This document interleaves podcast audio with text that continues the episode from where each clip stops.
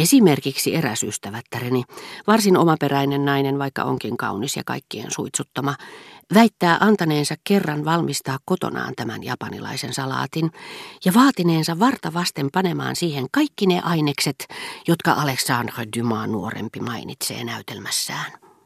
Hän oli kutsunut jotkut ystävättärensä syömään sitä. Ikävä kyllä en kuulunut valittujen joukkoon, mutta hän selosti tapahtumat ottaessaan viimeksi vastaan.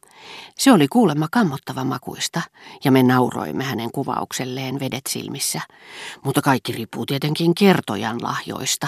Hän lisäsi huomatessaan, että Suon oli ja pysyi vakavana.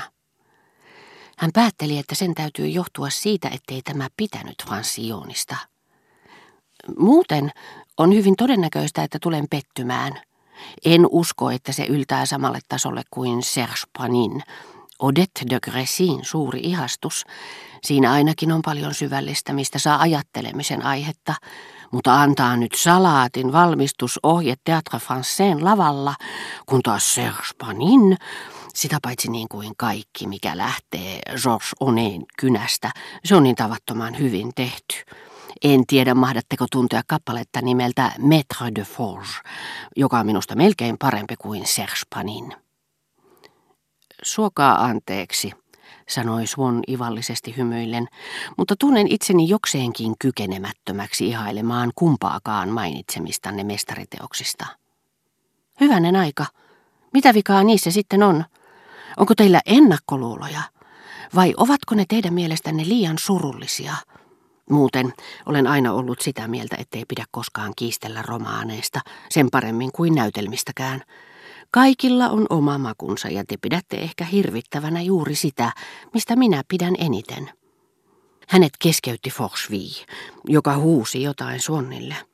Rova Kotarin puhuessa Fransillonista, Forcheville oli puolestaan selittänyt Rova Verderäänille, miten suuresti hän ihaili, niin kuin hän itse sanoi, taidemaalarin pikku speechia. Tällä herrasmiehellä on sanahallussaan ja loistava muisti. Hän oli sanonut Rova Verderäänille taidemaalarin vaiettua. Sellaista harvoin tapaa, hitto vieköön, olisipa minullakin, en muuta sano. Hänestä tulisi oivallinen saarnamies. Herra Brechot on toinen samanlainen. Siinä teillä on kaksi hyvää numeroa, enkä menisi vannomaan, etteikö tämä äskeinen suunsoittaja veisi voittoa professoristakin. Juttu kulkee juoheammin, eikä takerru pikkuhienouksiin. Siinä sivussa hän tulee sanoneeksi jonkun realistisenkin sanan, mutta sehän on nyt muodissa ja olen harvoin nähnyt kenenkään aukovan päätään noin taitavasti, niin kuin meillä oli tapana sanoa rykmentissä. Vaikka olihan minulla siellä toveri, jota tässä nimenomaan tulin ajatelleeksi, oli sitten puhe mistä tahansa, sanotaan nyt vaikka tästä juomalasista, niin hän pystyi jaarittelemaan siitä tuntikausia. No ei sentään tästä juomalasista, se oli tyhmästi sanottu, vaan esimerkiksi kaikesta Waterloon taistelua koskevasta, toisin sanoen ihan mistä vain. Ja siinä sivussa hän laukoi kaikenlaista, mitä ei olisi tullut ajatelleeksikaan. Muuten Swan oli samassa rykmentissä. Heidän on täytynyt tuntea toisensa. Tapaatteko te useinkin herra Swannia, kysyi rouva Verderan. Enhän toki, vastasi de Forcheville joka voidakseen vaivattomammin lähestyä Odettea, halusi olla mieliksi Swannille ja tarttui tähän tilaisuuteen imarrellakseen, puhuakseen tämän loistavista tuttavuussuhteista, mutta puhuakseen niistä ystävällisesti moitiskellen, kuten todellinen maailmanmies, eikä suinkaan siihen sävyyn kuin olisi onnitellut toista odottamattomasta menestyksestä. Eikö totta Swan, minä en näe teitä koskaan. Muuten, kuinka ihmeessä hänet voisi saada näkyviinsä? Se elukkahan suorastaan asuu Lathamoin, Lommin prinssin ja kumppanien luona. Olettamus oli sitäkin harhaanjohtavampi, kun otetaan huomioon, ettei Swan ollut vuoteen käynyt juuri muualla kuin Verderäneillä. Mutta koska he eivät tunteneet kysymyksessä olevia henkilöitä, näiden nimetkin herättivät vain paheksuvaa hiljaisuutta. Herra Verderään ajatteli pelolla, miten epäedullisen vaikutuksen kyseessä olevien ikävystyttävien nimet, etenkin kuulutettuna näin tahdittomasti kaikkien vakituisten aikana, olivat tietenkin tehneet hänen vaimoonsa ja loi tähän salaa huolekasta myötätuntoa tulvivan katseen.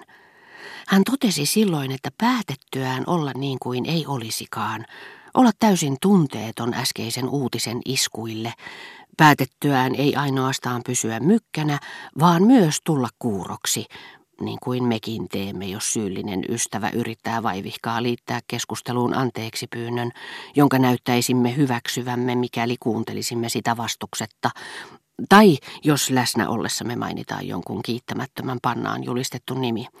Rouva Verderin, jotta hänen vaikenemisensa ei näyttäisi hyväksymiseltä, vaan hengettömien esineiden tyhjältä hiljaisuudelta, oli yhtäkkiä karkottanut kasvoiltaan ilmeet ja elämän. Hänen kupera otsansa oli muuttunut kuvanveistäjän harjoitelmaksi, johon sana latremoi, noiden ihmisten nimi, joiden luona Suon suorastaan asui, ei ollut päässyt tunkeutumaan. Hänen nyrpistetty nenänsä näytti alkuperäisen täydelliseltä kopiolta, ja olisi voinut vaikka vannoa, että patsaan puoliavoin suu alkaisi puhua.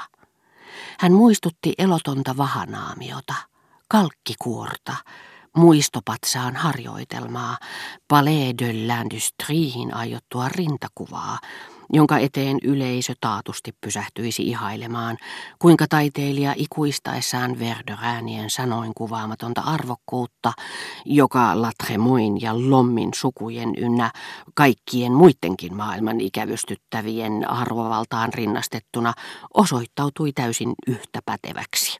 Oli onnistunut valamaan kiven hievahtamattomaan valkeuteen, suorastaan paavillista mahtia mutta lopulta marmori liikahti ja päästi kuuluville, että jos niiden ihmisten luo meni, ei sopinut vähästä hätkähtää, sillä rouva oli aina juovuksissa ja herra niin tietämätön, että sanoi käytävää täyttäväksi. Vaikka minulle maksettaisiin kalliisti, niin sulkisin oveni mokomilta, sanoi rouva Verderään lopuksi ja loi suonniin voiton riemuisen katseen. Tosin hän ei toivonut, että Swan olisi alentunut jäljittelemään pianistin tätiä, joka pyhässä yksinkertaisuudessaan oli huudahtanut. Kaikkea sitä kuuleekin. Sitä minä vain ihmettelen, että jotkut vielä suostuvat puhumaan heidän kanssaan. Minä kyllä pelkäisin. Sitä voi sattua mitä tahansa. Kas kun niin hupsuja ihmisiä onkin, että kaiken kukkuraksi juoksevat heidän perässään. Mutta jospa hän olisi edes vastannut niin kuin Forsvi, pahus. Hän on sentään herttuatar, ja joihinkin se tekee vielä vaikutuksen, johon rouva Verderään oli paremman puutteessa päässyt vastaamaan. Omapa on vahinkonsa. Ikävä kyllä, Suon tyytyi nauramaan sen näköisenä kuin ei alkuunkaan voisi ottaa vakavasti noin eriskummallisia puheita.